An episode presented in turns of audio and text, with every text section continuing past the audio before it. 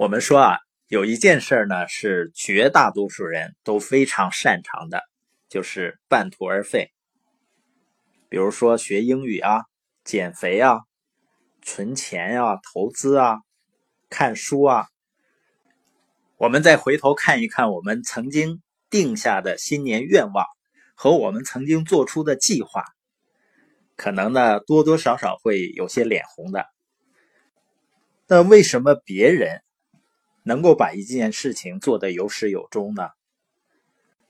当我这个生意做得还不错的时候呢，我记得呢，我姨就曾经说过，广辉这孩子啊，做事就是有毅力，能够坚持。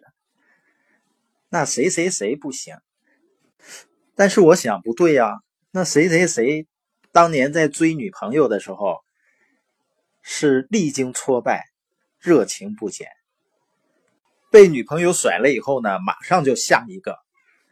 再甩了呢，再下一个。从来都不气馁。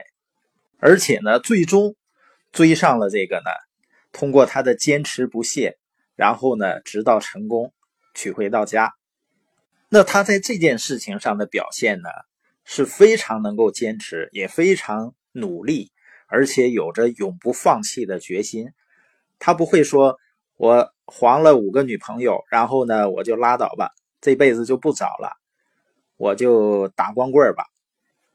所以这里的关键呢，不是一个人努不努力的问题，也不是他能不能坚持的问题，也不是他坚不坚强、执不执着的问题，而是他为什么要做这件事情的问题。为什么说不是努力和坚持的问题呢？把一个事儿做成。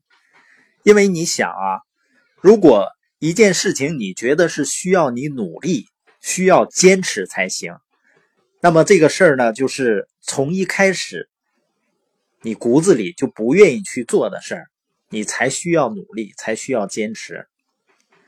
我没没听说哪个小伙子他在鼓励自己要努力、要坚持的去和女朋友谈恋爱、去追求女朋友的。很小的孩子在学习的时候，他学的既快而且又快乐，他不需要努力，也不需要坚持，因为很多的学习对他来说是一种游戏。直到人们把学习当成工作或者任务的时候，才开始需要努力和坚持。那你说，有的事情呢，我知道它挺有价值的，但是我就得逼着自己去做，好像自己并没有养成习惯，并不愿意去做，那怎么办呢？这里面有一个策略，就是你不论在做什么事情，在开始之前，你都要想尽一切办法为这个事情呢赋予重大的意义，甚至呢是多重的重大意义。所以有的朋友呢，他只想知道我要做什么，我需要做什么，你告诉我怎么做就行了。实际上呢，这是远远不够的，因为注定很多人是不能够坚持的做下去。因为他并不知道自己为什么要做。就像我们前面说的唐僧西天取经，因为他赋予自己取经这个事儿，取到真经重大的意义，所以说呢，他会自动自发的往前走，中间有很多的困难，甚至很多的诱惑。你想那女儿国要留在那儿，按一般人的想法多幸福啊，但为什么说留不住他呢？就是因为他有了使命感，他赋予自己做这件事情重大的意义，超越其他的一切。像我们这个播音也是一样啊，我知道很多人呢，在我们的读书群里啊，他并没有听。我想我的朋友呢，他在群里没有听，他为什么还待在那儿呢？他就要看一看你能够热乎几天，能够坚持多长时间，这样每天去播音。因为我们到现在呢已经两百多天了，一天没有落，从开始的时候到现在。也有的朋友说呢，这个汪老师不财务自由了吗？那还每天那么努力的播音，还得坚持每天去努力。实际上如果这件事呢是我不喜欢去做的，而且呢意义也不是很大的话，我确实是很难坚持，很难去努力的。因为我想明白了做这件事情的价值和意义在哪儿。那我会在年会谈到我们这个越想听书友会的愿景的时候会谈到，比如其中的一个价值呢，它能促进我自己成长啊。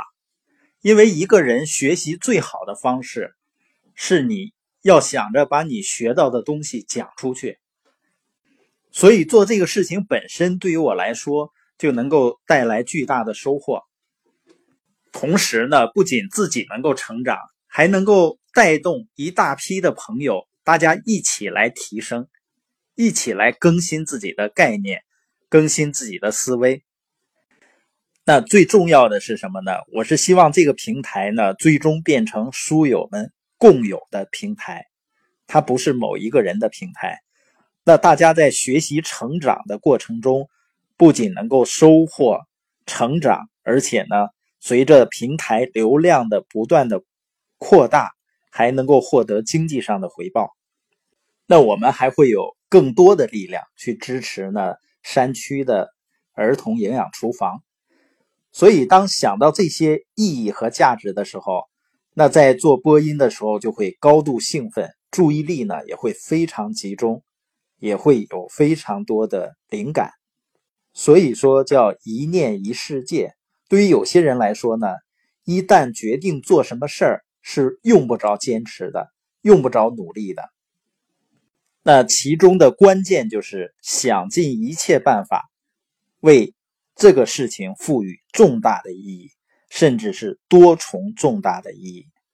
这也是为什么我们说，在我们通向财务自由的过程之前，我们要想好，如果有一天你的钱和时间都不是问题了，你究竟想要做哪些事情，究竟要过什么样的生活，实际上也是为我们财务自由的旅程去寻找意义和寻找价值。